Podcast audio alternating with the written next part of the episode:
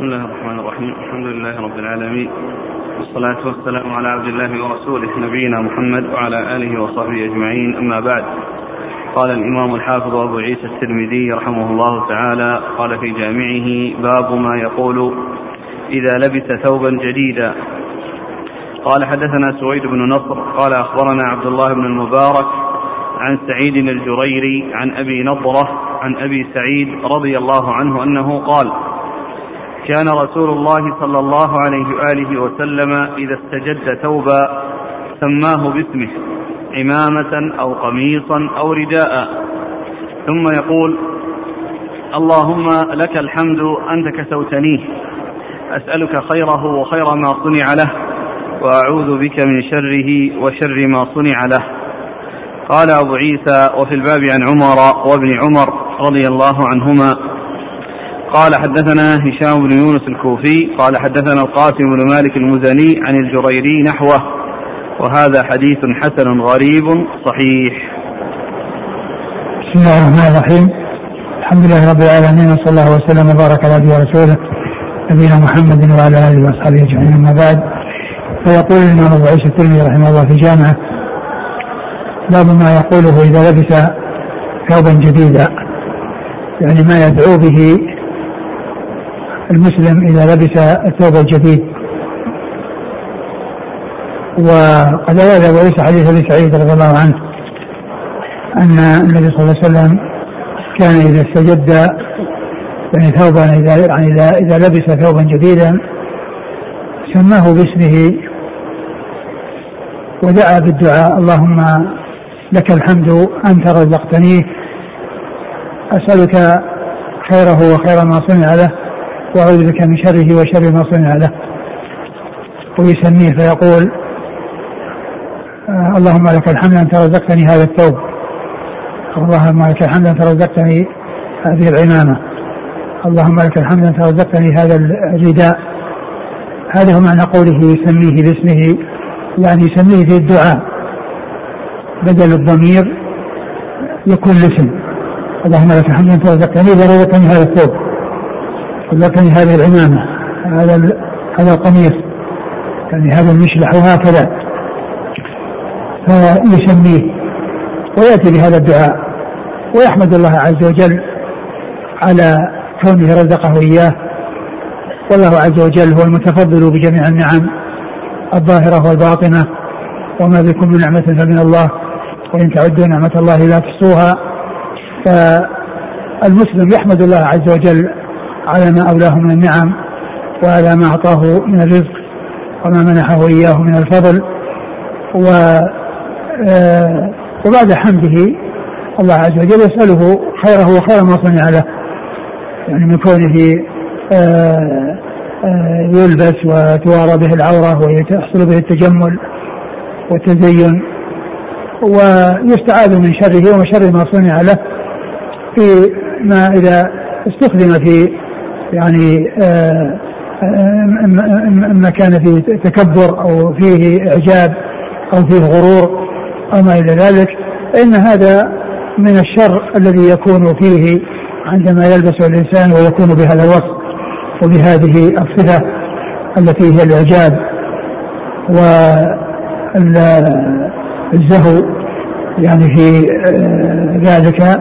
وإنما الإنسان يحمد الله عز وجل على نعمه ويتواضع لله عز وجل. وهذا هو الخير أو من الخير الذي صنع له آه، الثوب أو اللباس والشر الذي يصنع له وما يحصل لصاحبه من أمور غير محمودة وأمور سيئة في كونه آه، آه، يعجب به أو يحصل فيه غرور أو يحصل فيه آه، عجب أو ما إلى ذلك. نعم. قال حدثنا سويد بن النصر سويد بن النصر ثقة أخرجه أخرجه الترمذي والنسائي. عن عبد الله بن المبارك. عبد الله بن المبارك ثقة أخرجه أصحاب الكتب الستة. عن سعيد الجريري. سعيد الجريري وهو ثقة أخرجه أصحاب الكتب الستة. عن أبي نضرة. عن أبي نضرة وهو المنذر بن مالك بن قطعة. وهو ثقة أخرجه البخاري جل قراءة البخاري تعليقا. البخاري تعليقا ومسلم وأصحاب السنة. عن أبي سعيد. عن أبي سعيد الخدري سعد بن مالك بن سنان أحد السبعة المكثرين من حديث رسول الله صلى الله عليه وسلم. قال وفي الباب عن عمر وابن عمر. عمر بن الخطاب أمير المؤمنين وثاني الخلفاء الراشدين الهادي المهديين صاحب المناقب الجمة والفضائل الكثيرة. وحديث عند أصحاب في سته وابن عمر عبد الله بن عمر رضي الله عنهما أحد العباد الله الأربعة من الصحابة وأحد المكثرين من حديث رسول الله صلى الله عليه وسلم. قال حدثنا هشام بن يونس الكوفي. هو؟ ثقة وجه الترمذي. نعم. عن القاسم بن مالك المزني. هو؟ صدوق فيه لين وجرى أصحاب الكتب إلا أبا داود. نعم. عن الجريري نحوه. نعم. قال رحمه الله تعالى باب ما جاء في لبس الجبة والخفين. قال حدثنا يوسف بن عيسى. قال حدثنا وكيع. قال حدثنا يونس بن أبي إسحاق عن الشعبي عن عروة بن المغيرة بن شعبة عن أبيه رضي الله عنه أن النبي صلى الله عليه وآله وسلم لبس جبة رومية ضيقة الكمين. قال أبو عيسى هذا حديث حسن صحيح. نعم. قال حدثنا قتيبة قال حدثنا ابن أبي زائدة عن الحسن بن عياش عن أبي إسحاق هو الشيباني عن الشعبي قال قال المغيرة بن شعبة رضي الله عنه أهدى دحية الكلبي لرسول الله صلى الله عليه وآله وسلم خفين فلبسهما قال أبو عيسى وقال إسرائيل عن جابر عن عامر وجبة فلبسهما حتى تخرقا لا يدري النبي صلى الله عليه وآله وسلم أذكي هما أم لا. وهذا حديث حسن غريب. أبو إسحاق اسمه سليمان والحسن بن عياش هو أخو أبي بكر بن عياش. ثم أبو عيسى هذه ترجمة باب في لبس الجبة والخفين. الجبة هي كساء يعني غليظ يكون من الصوف من الشعر ويكون من القطن وغيره. يكون من من طبقتين وبينهما وبينهما وبينهما قطن. يعني فيكون سميكا بسبب ذلك.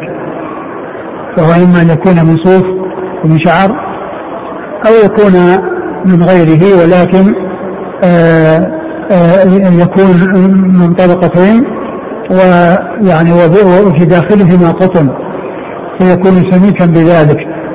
هذا يقال له جبة. و وقد ورد أبو عيسى هذا الحديث أن النبي صلى الله عليه وسلم لبس جبة رومية. جبة رومية أي أنها يعني من, من, من الروم والروم هم النصارى. و وكانت ضيقة الكمين. وجاء أن المغيرة بن شعبة وكان هذا في رجوع من غزوة تبوك. وكان المغيرة بن شعبة رضي الله عنه هو الذي وضع رسول الله صلى الله عليه وسلم ويصب عليه الماء وهو يتوضأ فأراد أن يخرج اليدين من أكمام الجبة. وكان الكمان ضيقين فلم يتمكن من من إظهار ذراعيه. من أكمامها فأخرجهما من داخل الجبة. أخرجهما من داخل الجبة وتوضا ثم إن كان عليه خفان فأراد المغيرة أن ينزع الخفين فقال دعهما فإن أدخلتهما طاهرتين ومسح عليهما. ففي هذا استعمال الخفين واستعمال الجبة و وقال في الحديث الثاني أن يحيى بن خليفة أهدى يحيى بن خليفة الكلبي أهدى للرسول صلى الله عليه وسلم جبة وخفين والنبي صلى الله عليه وسلم كان يلبسهما حتى تخرق على الخفين وقال لا أدري أهما ذكيان أو غير ذكيين؟ يعني هل يعني هذا الخفان من جلد يعني مذكى؟ أو أنه غير مذكى يعني فيكون يعني ميتة وهو مما يؤكل لحمه ويكون ذلك يطهر الدباغ يطهر بالدباغ سواء كان مذكى أو غير مذكى سواء كان مذكى وهو مأكل لحم أو غير مذكى الذي هو ميتته. كما جاء في الأحاديث عن النبي صلى الله عليه وسلم أنه أرشد إلى استعمال الجلد من الميتة كما جاء في حديث الشاة التي رآها النبي صلى الله عليه وسلم وقال هل أخذت من إهابها فانتفعتم به. فقالوا إنه إنها ميتة. فقال يعني طهره الدباغ. فسواء كان يعني ذكي يعني الجلد من ذكي اي مذكى أو من غير مذكى وهو الميتة مما يكون لحمه فإنه يطهر بالدباغ ويتخذ منه النعال وغير ذلك. نعم. قال حدثنا يوسف بن عيسى. يوسف بن عيسى هو؟ ثقة البخاري ومسلم والترمذي والنسائي. نعم. عن وكيع. عن وكيع بن الجراح الرؤاسي الكوفي ثقة أخرجه أصحاب الكتب الستة. عن يونس بن أبي إسحاق. يونس بن أبي إسحاق هو صدوق يهم قليلا أخرج البخاري جزء القراءة نعم ومسلم وأصحاب السنة نعم عن الشعبي عن الشعبي هو عامر بن شراحيل الشعبي هو ثقة أخرجه أصحاب الكتب الستة. عن عروة بن المغيرة بن شعبة. عروة بن المغيرة بن شعبة ثقة أخرجه أصحاب الكتب الستة. عن أبي عن أبي المغيرة بن شعبة رضي الله عنه أخرجه أصحاب الكتب الستة. قال حدثنا قتيبة. قتيبة بن سعيد ثقة أخرجه أصحاب الكتب الستة. عن ابن أبي زائدة. ابن أبي زائدة هو يحيى بن زكريا بن أبي زائدة ثقة أخرجه أصحاب الكتب الستة. عن الحسن بن عياش. الحسن بن عياش هو؟ صدوق رواه مسلم والترمذي والنسائي. نعم. عن أبي إسحاق هو الشيباني. أبو إسحاق الشيباني سليمان بن أبي سليمان وهو ثقة أخرجه أصحاب الكتب الستة. عن الشعبي عن المغيرة بن شعبة. نعم. قال أبو عيسى وقال إسرائيل عن جابر. إسرائيل هو ثقة أخرجه أصحاب أصحاب الكتب الستة. وجابر هو الجعفي وهو ضعيف أخرج له. أبو داود الترمذي وابن ماجه. نعم. عن عامر. عامر هو الشعبي. نعم.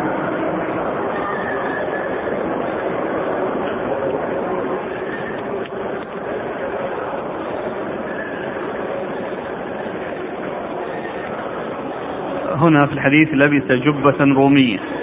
الأسئلة جاءت عن كيف يلبس لباس الكفار؟ النبي صلى الله عليه وسلم قال من تشبه بقوم فهو منهم. هذا ليس فيه تشبه وإنما هذا لباس جاء منهم ومعلوم أن الألبسة التي تأتي منهم آه تستعمل ويجوز لبسها والرسول صلى الله عليه وسلم لبسها. ويعني وإنما الشيء الذي آه الذي يمنع إذا كان يعني على هيئة لباسهم الخاصة يعني ما كان من خصائصهم. وأما كونه يأتي منهم يعني لباس وهو يعني آه ليس يعني من خصائص الكفار ومن يعني لباسهم الذي اختصوا به وتميزوا به في كيفيته فإنه لا بأس بذلك ولا جاء من الكفار لأن كونه جاء منهم يعني آه لا بأس باستعماله وإنما الذي يمنع استعماله إذا كان آه له لبسة خاصة وهيئة خاصة معروفة بهم. الجلود التي تأتينا من بلاد الكفار ولا ندري هل هي من جلد ما يكل لحمه أو لا. آه معلوم أن العلماء اختلفوا في الجلود مطلقا فمنهم من قال إنها تطهرها الدباغ مطلقا سواء كانت مما يكل لحمه أو ليس مما يكل لحمه و وإذا كان الناس عرفوا آه آه أنها يعني من من الشيء المحذور والشيء الذي فيه إشكال فأقل الأحوال دع ما يريبك إلى ما لا يريبك. وإذا كان الأمر ليس فيه يعني معرفة وتمييز فإنه يستعمل.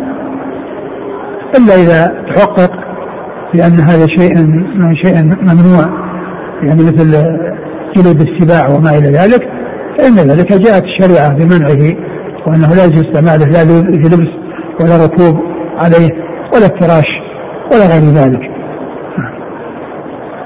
قال رحمه الله تعالى باب ما جاء في شد الأسنان بالذهب.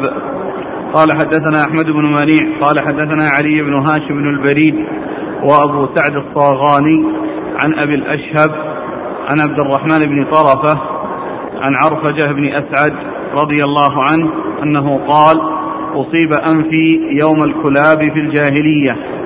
فاتخذت أنفا من ورق فأنتن علي فأمرني رسول الله صلى الله عليه وآله وسلم أن أتخذ أنف من ذهب.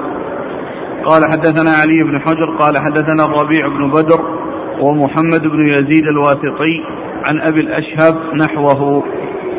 قال أبو عيسى هذا حديث حسن غريب إنما نعرفه من حديث عبد الرحمن بن طرفة وقد روى سلم بن زرير عن عبد الرحمن بن طرفة نحو حديث أبي الأشهب. وقد روى غير واحد من أهل العلم أنهم شدوا أسنانهم بالذهب. وفي هذا الحديث حجة لهم. وقال عبد الرحمن بن مهدي سلم بن رزين وهو وهم. وأبو سعد الصاغاني اسمه محمد بن الميسر. ثم أبو عيسى آه هذه الترجمة وهي شد الأسنان بالذهب. آه آه الذهب استعماله للرجال حرام. لا يجوز لهم استعماله في شيء لأن السنة جاءت بمنع من ذلك حيث قال عليه الصلاة والسلام وقد أخذ حريرا وذهبا هذان حرام على ذكور أمتي. ولا يجوز للرجال أن يستعملوا الذهب في اللباس والزينة وكذلك أيضا لا يجوز لهم أن يستعملوه في الأواني وكذلك النساء لا يجوز أن تستعمله في الأواني ولكن لها أن تتجمل فيه. وأما الرجال فإنهم لا يتجملون في الذهب ولا يجوز لهم استعماله لا في خاتم ولا في غيره كما جاءت السنة بذلك عن رسول الله صلى الله عليه وسلم. وأما اتخاذ الذهب لمثلا آه، تغطية أنف يعني قد جدع أو أسنان احتيج إلى إصلاحها وشدها فإنه لا بأس بذلك. وإنما الممنوع أن آه، آه، أن لا يكون هناك حاجة إلى الذهب. فيأتي الرجل ويلبسه آه، أسنانه للتجمل وللتزين فإن هذا لا يجوز. أما إذا كان حصل فيه خلل وحصل فيه انكسار أو كسر أو ما إلى ذلك أو, أو, أو انخلع وعوضه بسن من ذهب فإن ذلك لا بأس به. وهذا من جنس ما جاء فيما يتعلق بالأنف الذي آه، جاء في هذا الحديث أنه كان أن هذا الصحابي كان آه، أصيب أنفه في الجاهلية فاتخذ أنفا من ورق فأنفا فأمره الرسول صلى الله عليه وسلم أن يتخذ أنفا من ذهب. فهذا يدل على استعماله في الذهب في الأنف ويدل أيضا على استعماله في الأسنان من أجل إصلاح الخلل. وليس من أجل آه، التزين والزينة آه، من غير أن يكون هناك حاجة دعت إلى ذلك بتعويض بسن عن سن أو بتلبيس آه، سن انكسر أو حصل فيه خلل فألبس يعني شيء من الذهب فإن ذلك سائغ وجائز كما جاء في هذا الحديث. الذي يتعلق بالأنف ومثله الذهب. وقد جاء عن بعض السلف أنهم استعملوا ذلك في أسنانهم. نعم. قال حدثنا أحمد بن منيع. أحمد بن منيع ثقة أخرج أصحاب كتب الستة. عن علي بن هاشم بن البريد. علي بن هاشم بن البريد هو؟ صدوق صدر البخاري في الأدب المفرد ومسلم وأصحاب السنن. نعم. وأبو سعد الصاغاني وأبو سعد الصاغاني هو؟ ضعيف صدر الترمذي. نعم. عن أبي الأشهب. وهو؟ ثقة خرج أصحاب الكتب. نعم. عن عبد الرحمن بن طرفة. وهو؟ وثقه العجلي وله أبو داود والترمذي والنسائي. نعم. عن عرفجة بن أسعد. أخرج له أبو داود والترمذي والنسائي. نعم. قال حدثنا علي بن حجر. علي بن حجر بن اياس السعدي ثقة أخرجه البخاري ومسلم والترمذي والنسائي. عن الربيع بن بدر. الربيع بن بدر هو؟ متروك وله الترمذي وابن ماجه. نعم. ومحمد بن يزيد الواسطي. وهو ثقة أخرج له؟ أبو داود والترمذي والنسائي. نعم. عن أبي الأشهب نحوه. نعم. قال أبو عيسى هذا حديث حسن غريب إنما نعرفه من حديث عبد الرحمن بن طرفة. وقد روى سلم بن زرير. سلم بن زرير. قال وثقه أبو حاتم وقال النسائي ليس بالقوي. نعم. رجله البخاري ومسلم والنسائي. نعم. عن عبد الرحمن بن طرفة نحو حديث أبي الأشهب. نعم. قال وقال عبد الرحمن بن مهدي سلم بن رزين وهو وهم. نعم يعني هو زرير يعني وليس رزين. نعم. وأبو سعد الصغاني اسمه محمد بن ميسر. نعم. في النسخ صنعاني. لا هو الصهراني فيها أبو سعيد. أبو سعد. وفيها الربيع بن بدر محمد بن يزيد. ربيع بدر ومحمد نعم واو. وفيها أن عبد الرحمن بن مهدي قال سلم بن وزير. أي نعم وزير ورزين كلها خطأ والصواب الزرير.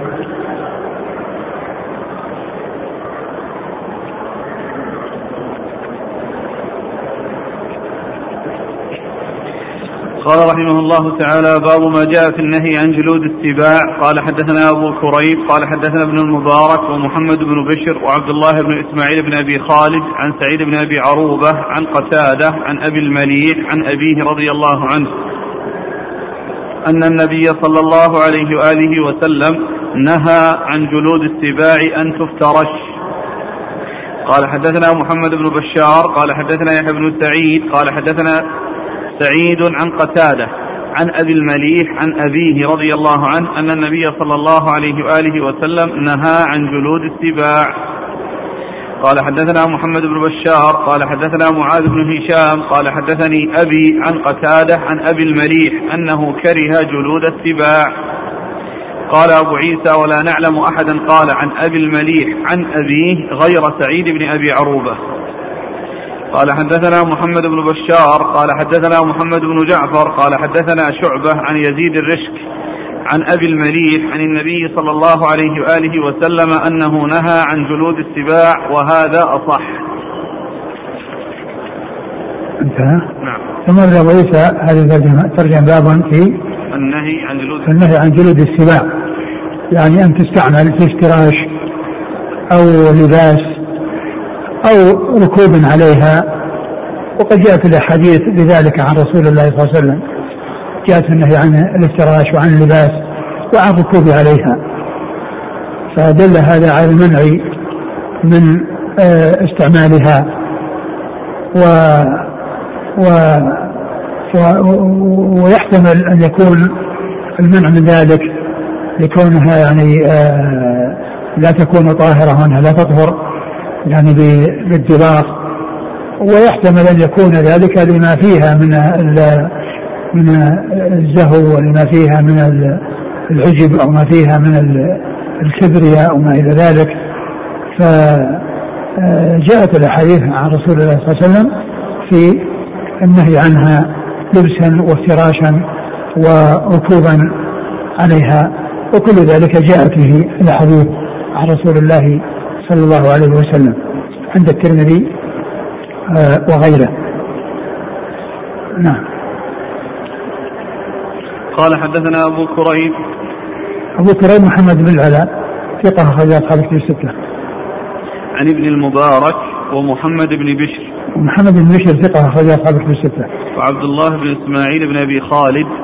وهو؟ مجهول نعم. الترمذي وابن ماجه. نعم. عن سعيد بن أبي عروبة. وهو ثقة أخرج أصحاب الكتب الستة. عن قتادة قتادة بن دعامة السدوسي البصري ثقة أخرجه أصحاب الكتب الستة. عن أبي المليح عن أبيه. عن أبي المليح وهو ثقة أخرج له أصحاب الكتب. وأبوه أخرج له أصحاب السنن. نعم.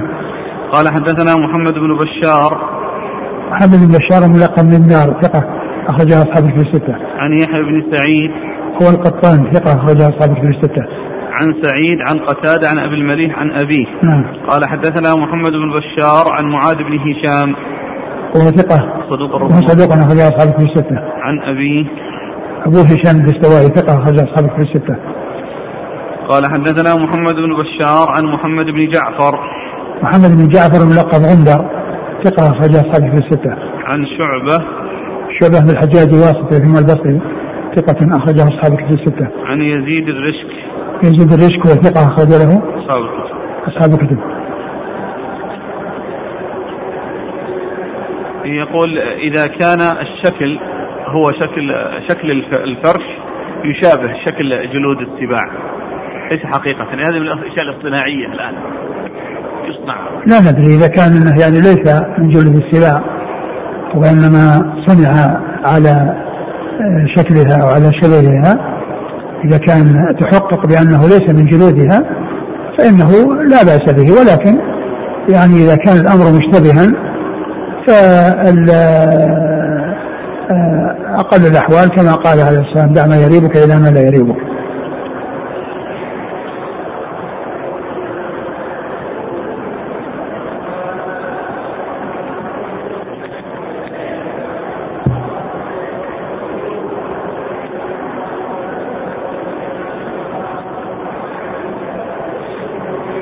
هذا يقول؟ ربما أخذت ووضعت منظر. إيش؟ منظر. تعلق يعني بعض جلود السباع إيه. تعلق على الجدران. ما ينبغي ما ينبغي استعمالها. أقول ما ينبغي استعمالها ولا اتخاذها. وأما القول بأنه جلد الذيب يمنع الجن. أقول هذا أقول هذا هذا غلط وهذا خطأ وليس بصحيح. لا, لا نعلم بهذا أساس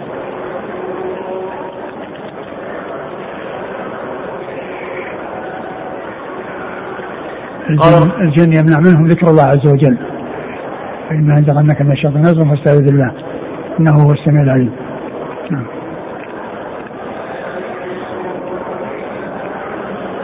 يقول هل يجوز اتخاذ السوط من جلود السباع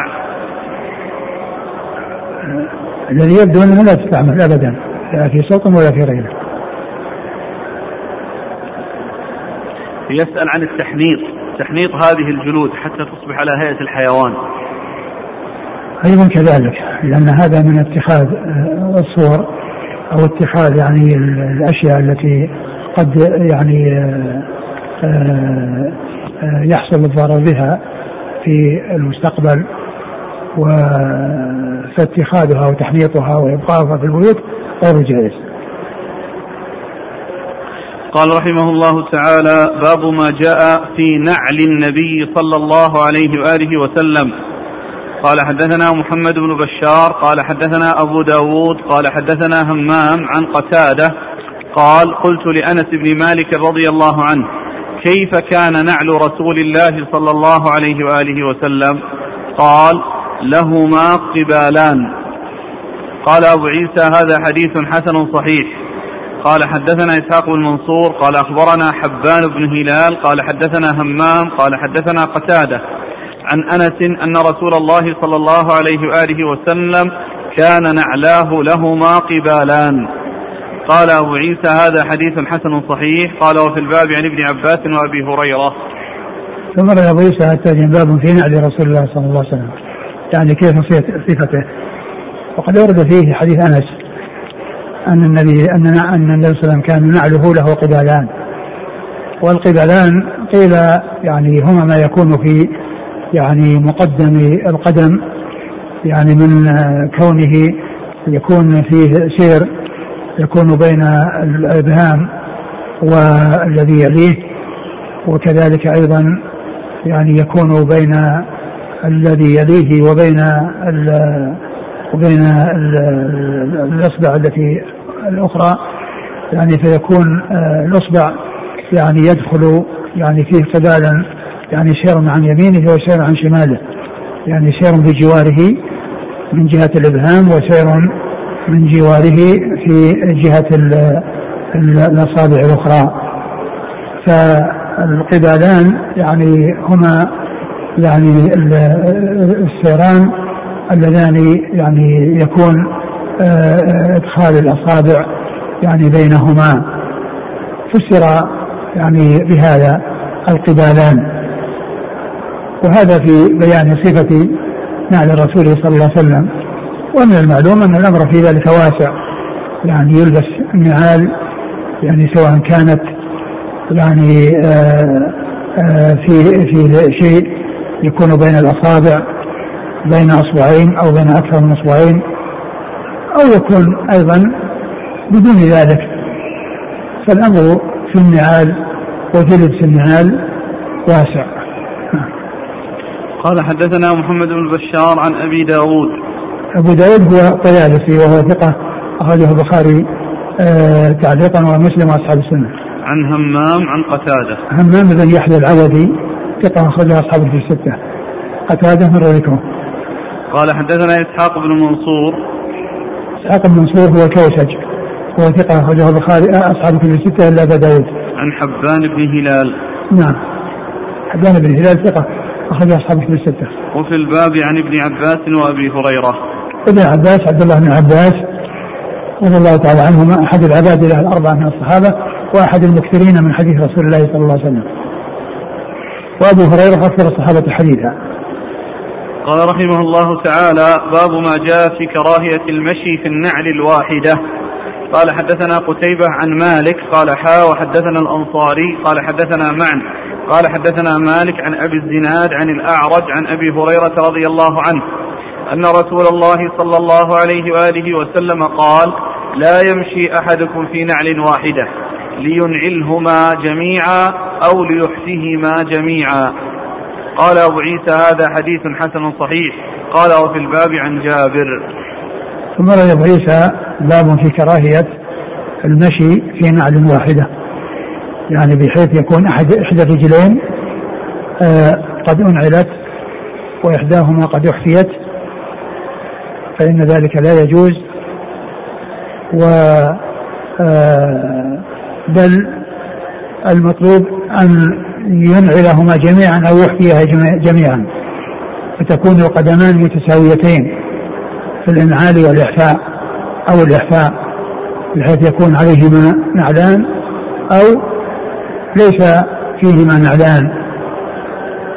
وفي آه وفي هذه الهيئة آه عدم التوازن يعني في المشي وعدم التسوية بين الرجلين وقد يكون يعني يفهم أو يظن الشخص الذي يفعل ذلك يعني بضعف في في في عقله.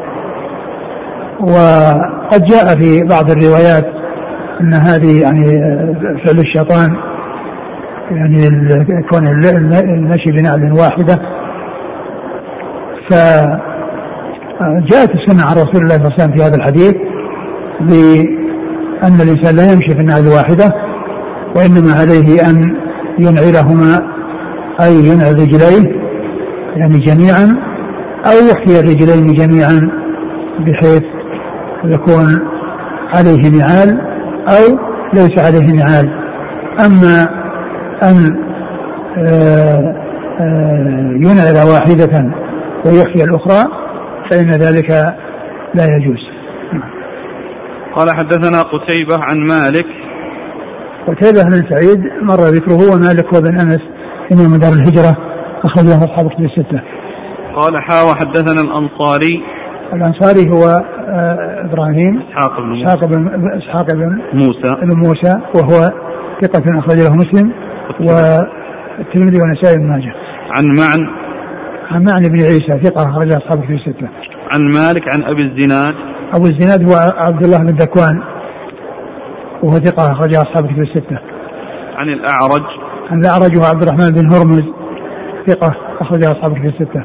عن أبي هريره عن أبي هريرة رضي الله عنه مر ذكره وفي الباب عن جابر جابر بن عبد الله الأنصاري رضي الله تعالى عنهما أحد المكثرين من حديث رسول الله صلى الله عليه وسلم. يقول السائل هل الكراهة للتحريم؟ هو جاء في بعض في الحديث أن نسبة ذلك إلى الشيطان وعلى هذا يكون للتحريم. وبعض أهل العلم قال إنه للتنزيه. لكن يعني حيث جاء يعني فيه يعني الحديث في هذا فإنه يكون للتحريم لأنه نسب إلى الشيطان. شوف الشرح أشار إليه يعني إلى ابن العربي أشار إليه إشارة ولكن الشيخ ناصر ذكر الحديث عند عند الطحاوي. نعم. إيش الأوجه التي ذكرها الشارح في آه، وجه المنع.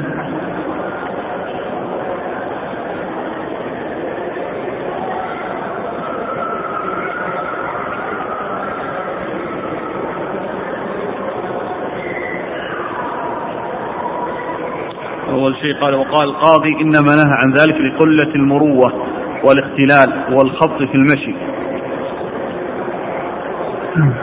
وما روي عن عائشة أنها قالت ربما مشى النبي صلى الله عليه وسلم في نعل واحدة إن صح فشيء نادر لعله اتفق في داره بسبب.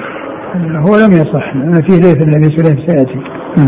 قلت على تقدير كونه بعد النهي يحمل على حال الضرورة أو بيان الجواز وأن النهي ليس للتحريم. قال الخطابي المشي يشق على هذه الحالة مع سماجته في الشكل. يعني صعب يعني يشق لأنها في عدم توازن. رجل يعني يعني فيها نعل ورجل لا نعل فيها. نعم. مع سماجته في الشكل. نعم. وقبح منظره في العين. نعم. وقيل لأنه لم يعدل بين جوارحه. نعم. وربما نسب فاعل ذلك إلى اختلال الرأي وضعفه. نعم. وقال ابن العربي العلة فيه أنها مشية الشيطان.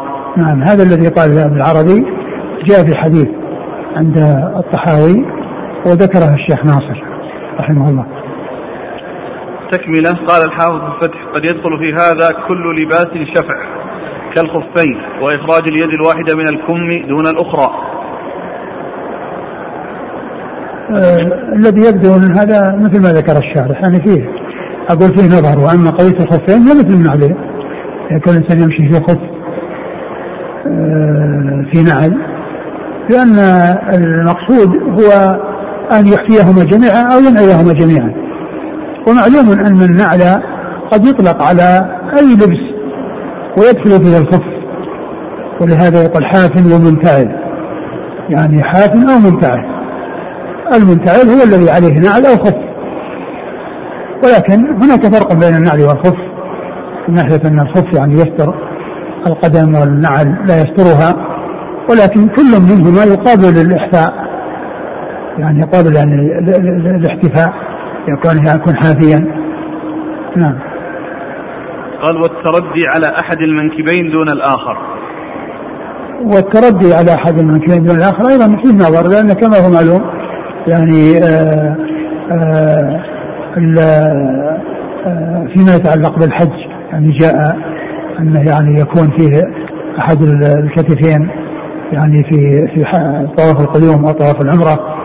وسبق أن مر بنا حديث يعني قريبا ان الرسول صلى الله عليه وسلم كان يعني يخطب في في في في, في الحج وعليه رداء يعني جعله تحت ابطه يعني ومعنى ذلك أن يعني يده أو إحدى يديه قد ظهرت وبرزت لكن الذي يشبه هذا مثل النوم بين الشمس والظل وقد جاء فيه منع وكذلك القزع. وحلق بعض الرأس وترك بعضه فإنه جاء فيه منع. فإن هذا يعني يشبه هذا. يعني والرسول صلى الله عليه وسلم قال احلقه كله ودعوه كله. والإنسان اما أن يكون كله بالشمس ويكون كله بالظل لا أن يكون بعضه في الشمس وبعضه في الظل. فهذا هو الذي يشبه. يعني هذا وأيضا جاء فيه منع كما جاء في هذا. نعم.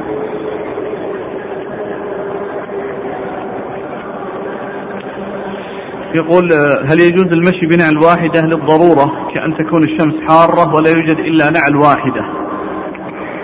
أه والرجل الثانية ماذا ما ما يعني المشكلة قائمة لأن الرجل الثانية أيضا يحصل لها الضرر. يقول إذا لبس نعلين مختلفين. عند الحاجة ما في بأس. أقول عند الحاجة لا بأس لأن هذا كله انفعال. لكن الأصل أن يكون التساوي التماثل لكن عند الحاجة لو اختلفت هذا لا شك أنه يعني الفائدة تحصل للرجلين جميعا. ما هو مثل الرجل الواحدة التي تكون فيها نعل والثانية لا نعل فيها. يعني المقصود من السلامة من حر الأرض ومن آه، الأذى الذي قد ينال الرجلين يعني يحصل ولو اختلفت النعلان. فإذا احتيج إلى ذلك لا بأس. هل ثبت عن النبي صلى الله عليه وسلم أنه كان يمشي حافيا ويعتبر ذلك من السنة؟ آه، جاء أنه كان يعني يحتفي أحيانا.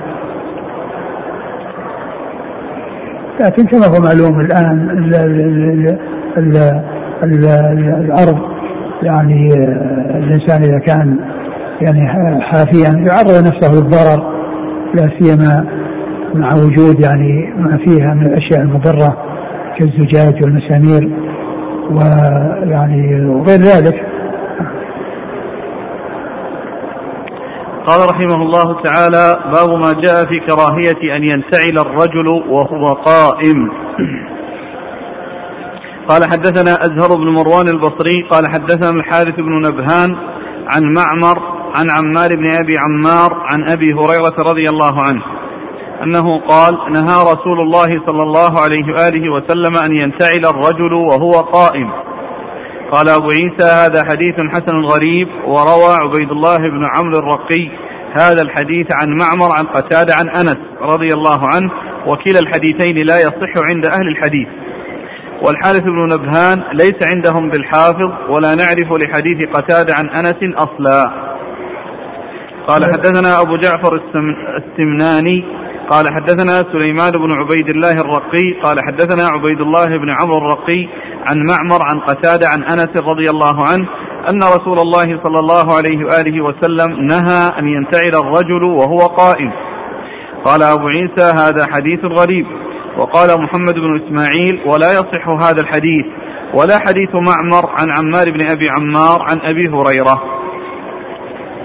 ثم أبو عيسى باب كراهية أن ينتعل الرجل قائما. أي أنه ينتعل وهو جالس لأنه يكون بذلك أمكن له وأدعى إلى السلامة من السقوط. والحديث آه، الذي أورده المصنف ذكر يعني أنه لا يصح ولكنه جاء يعني يعني من طرق أو جاء في بعض الأحاديث ما يدل على صحته وأن هذا العمل جاءت به السنة ولكنه يحمل على ما إذا كان يحتاج إلى شد. يعني آه، فإنه إذا فعله وهو قائم قد يؤدي ذلك إلى سقوطه. إذا فعله وهو قائم يؤدي ذلك إلى سقوطه ووقوعه على الأرض. وأن الأولى في مثل هذا أن يكون هو جالس. أما إذا كانت النعال لا تحتاج إلى شد وإنما الإنسان يعني يدخل رجليه في في في النعلين وهو قائم فإن ذلك لا بأس به. والحديث يعني يحمل يعني على كراهة التنزيه أو أنه في الحالة التي آآ آه، آآ آه، يكون فيها احتمال السقوط وهو كونه يحتاج إلى شد. يعني مثل الخف يعني كل إنسان يعني يحتاج إلى أن يعني يمسك بيديه وكذلك أيضا آه، النعل إذا كان يحتاج إلى شد. فإنه آه، آه، يكون فيه هذا هذا الاحتمال المحذور الذي هو الوقوع والسقوط. نعم.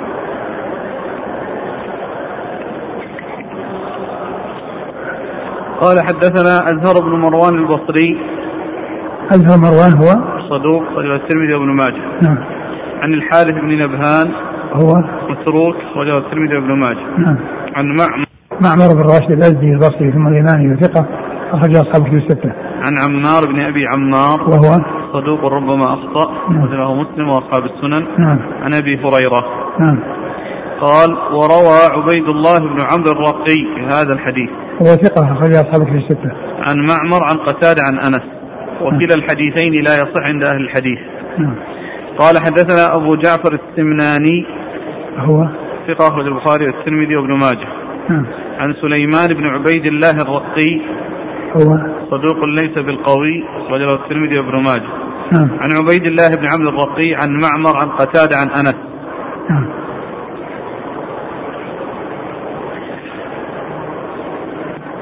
فيه أظن في الشارح ذكر. يعني غير هذا الذي ذكره المصنف.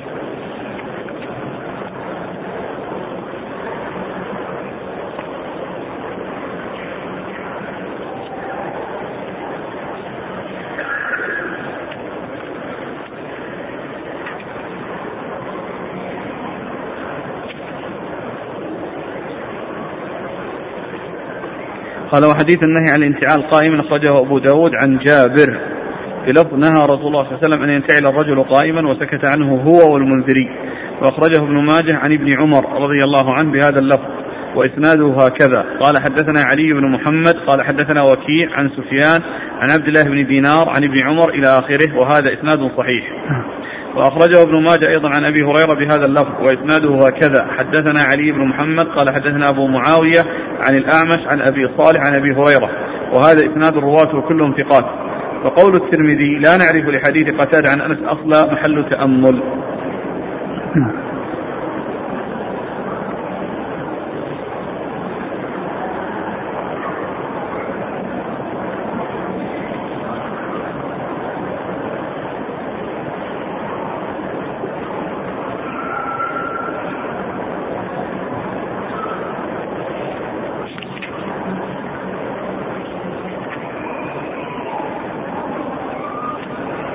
قوله في آخر الكلام. اعلم أن حديث أبي هريرة وحديث أنس المذكورين لا يطبقان الباب. لأن هذا الظاهر أنها على اعتبار أنه ما فيه ترجمة. في الشرح؟ في الشرح كتاب نسخة الشارح ليس فيها ترجمة. بل هو تابع للباب الذي قبله. كراهة المشي في النعل الواحد. نعم.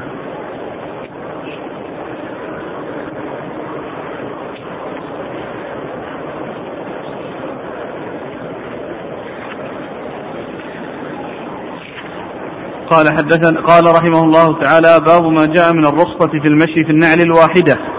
قال حدثنا القاسم بن دينار قال حدثنا إسحاق بن منصور السلولي كوفي.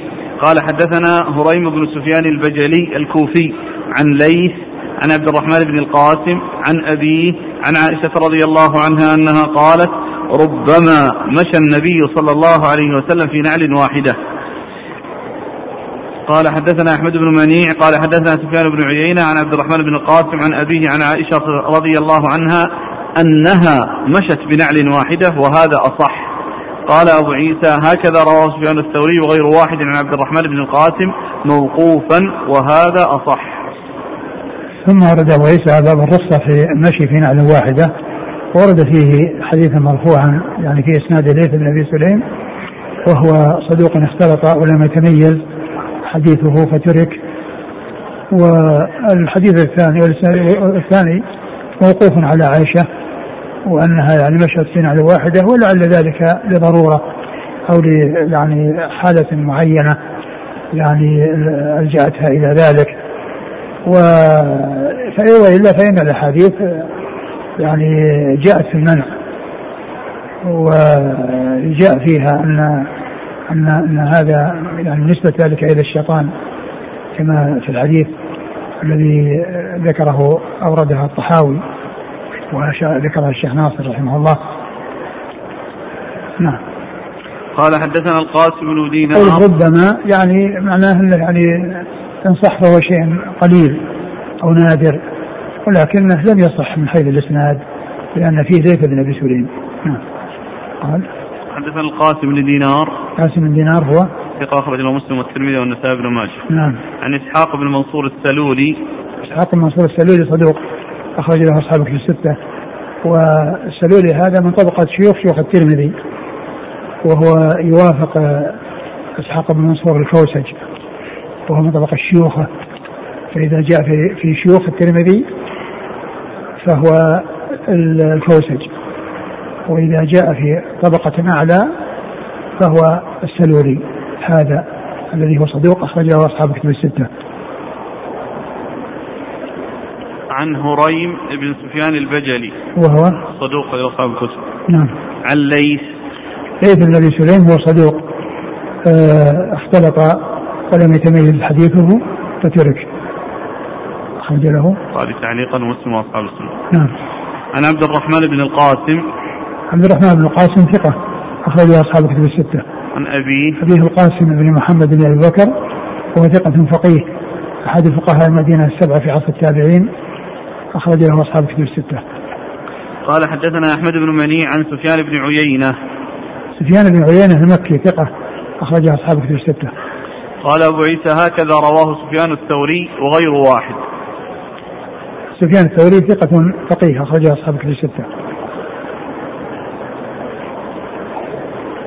قال رحمه الله تعالى باب ما جاء بأي رجل يبدأ إذا انتعل. قال حدثنا الأنصاري قال حدثنا معا قال حدثنا مالك قال حا وحدثنا قتيبة عن مالك عن أبي الزناد عن الأعرج عن أبي هريرة رضي الله عنه أن رسول الله صلى الله عليه وعلى آله وسلم قال إذا انتعل أحدكم فليبدأ باليمين وإذا نزع فليبدأ بالشمال فلتكن اليمنى أولهما تنعل وآخرهما تنزع. قال أبو عيسى هذا حديث حسن صحيح. ثم أبو عيسى باب في بأي رجل؟ بأي رجل يبدأ إذا انتعل.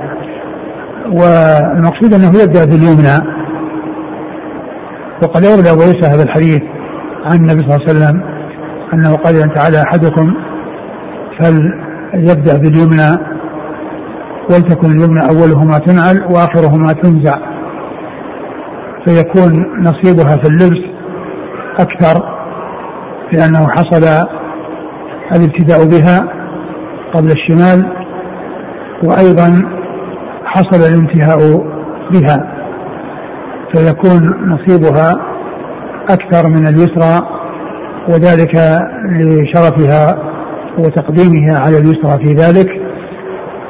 وقد جاء وكما جاء هذا عن النبي صلى الله عليه وسلم في آه، بخصوصه فقد جاء آه، عنه صلى الله عليه وسلم أن اليمنى تستعمل يعني والناس يبدأ بها وكان جاء عن عائشة كان يعجبه التيمم في تنعله وترجله وطهوره وفي شأنه كله.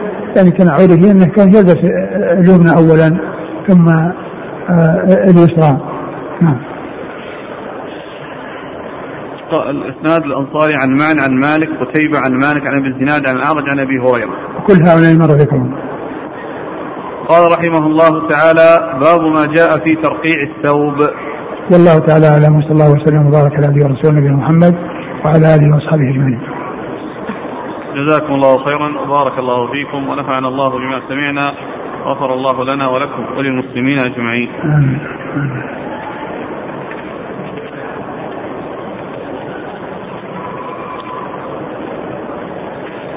يقول السائل سن الذهب كان جائزا في أيام الصحابة لحاجتهم إليه. أما في وقتنا هذا فيمكن الاستغناء عنه في أسنان اصطناعية. فهل الجواز يبقى مع وجود البديل؟ يبدو أنه يبقى. ولكن يعني يعني في هذا الزمان يعني لما وجد يعني هذه الأشياء الحديثة التي يكون الإنسان يعني مثل مثل ما كان يعني الأسنان التعويضية كالأسنان الأصلية. لا شك أن هذا هو هو الأولى. وأما المنع فإنه لا يمنع. لا يمنع ولا يقال إنه لا يجوز وقد جاءت به السنة عن رسول الله صلى الله عليه وسلم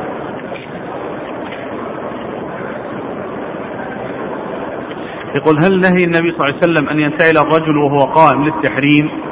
لا ليس للتحريم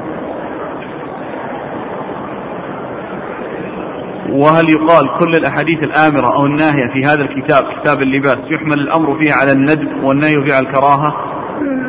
لا يقال يعني بالعموم وإنما في في أشياء يعني آآ آآ يأتي أو جاء ما يدل على افادتها التحريم مثل كون الشيء يضاف إلى الشيطان أو أنه مشي الشيطان أو عمل الشيطان فإن هذا يدل التحريم يقول هل يجوز المشي اليسير بنعل واحدة الذي يبدو أنه لا يجوز لأن الرسول نهى عن ذلك كل يميز بين يسير وغير يسير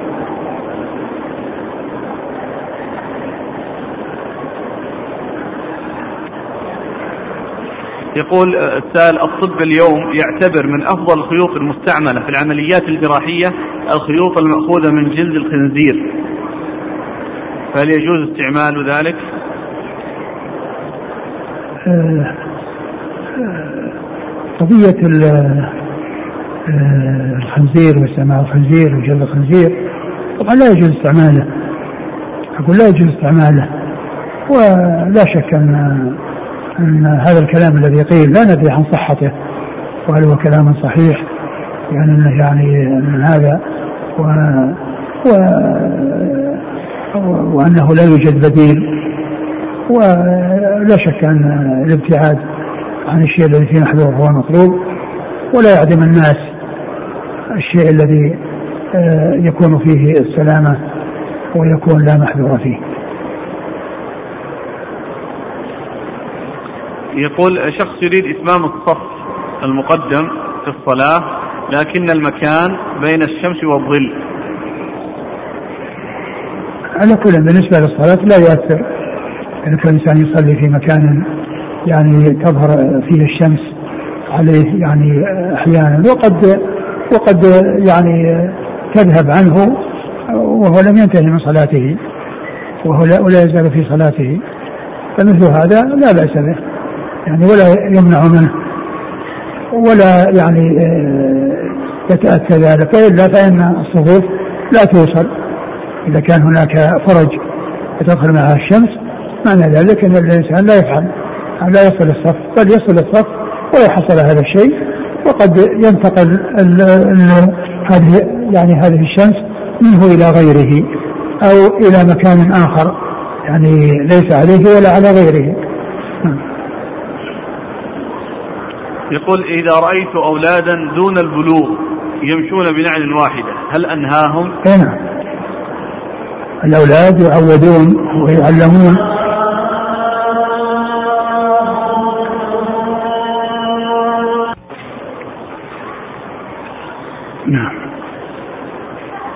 الكلام إذا رأيت أولاد صغار دون البلوغ يمشون في نعل واحدة هل نعم نعم من الأمر المنكر يعني ينكر على الكبار والصغار والصغار ينشؤون على يعني فعل المعروف وترك المنكر.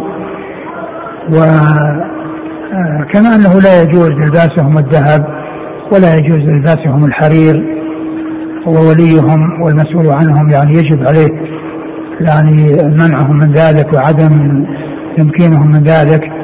وهم يعني غير مكلفين وغير مؤاخذين مرفوع عنهم القلم ولكنهم ينبهون حتى يتعودوا وحتى يألفوا يعني يعرفوا المعروف ويعرفوا المنكر.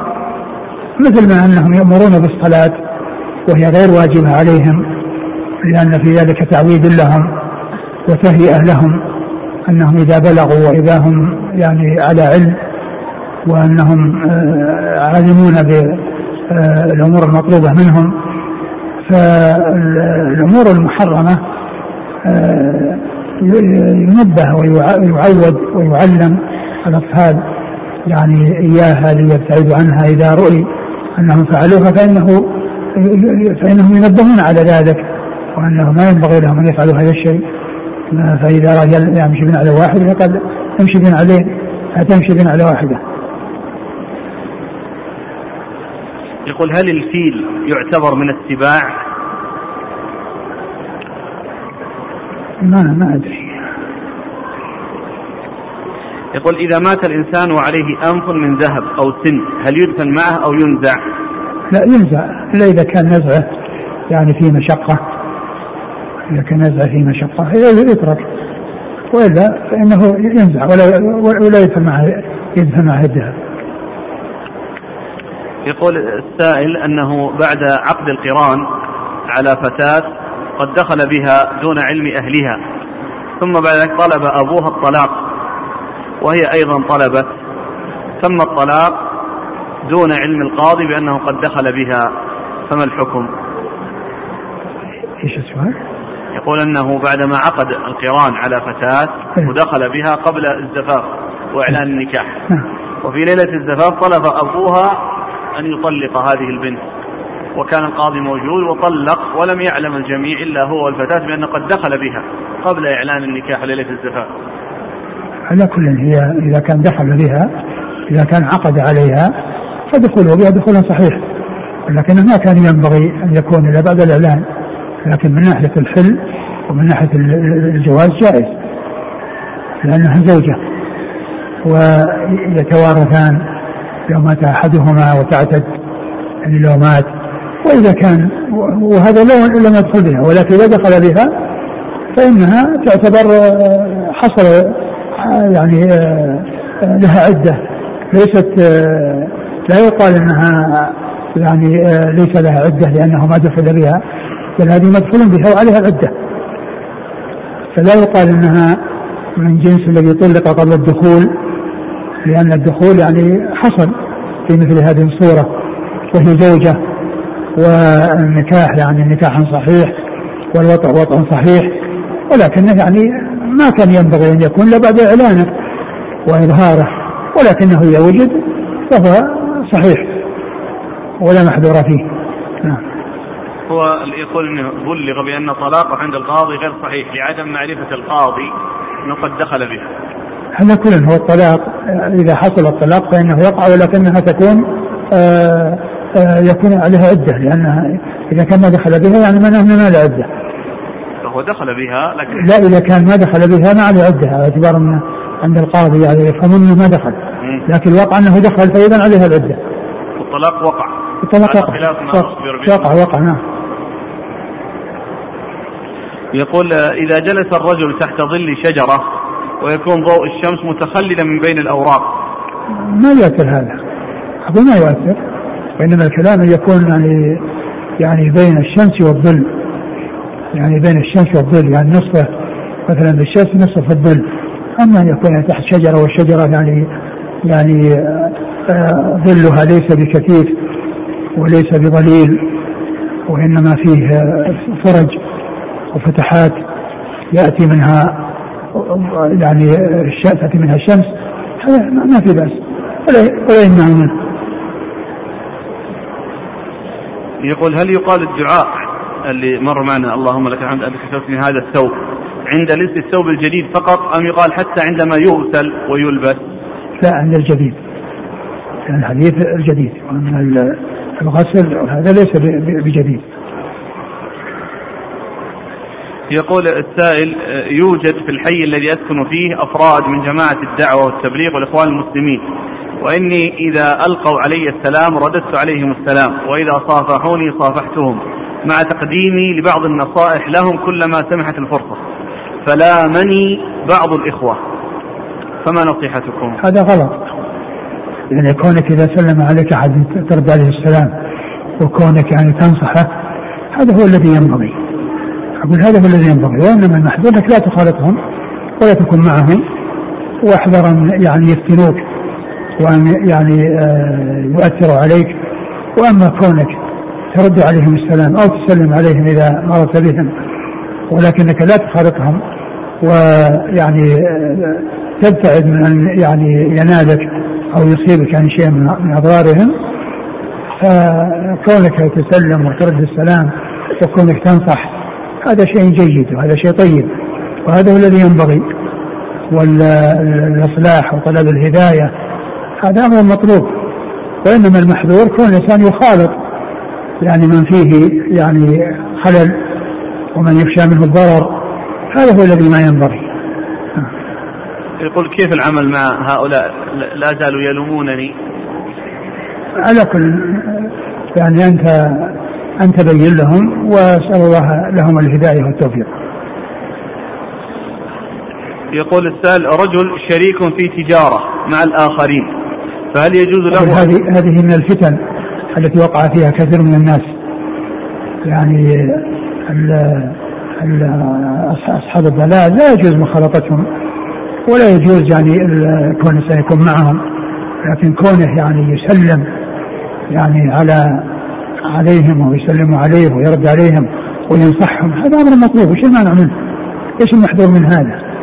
يعني معنى هذا إذا كانوا يعني يلومونه ويهجرونه ويتركونه هذا معنى ذلك أنه يعني ما يبقى أحد ما يبقى أحد يعني إلا وهو محل الهجر ومحل اللوم ومن المعلوم أن التناصح مطلوب بين المسلمين وإنما المحذور هو الحذر من أن يخالط فيحصل له الضرر بالمخالطة.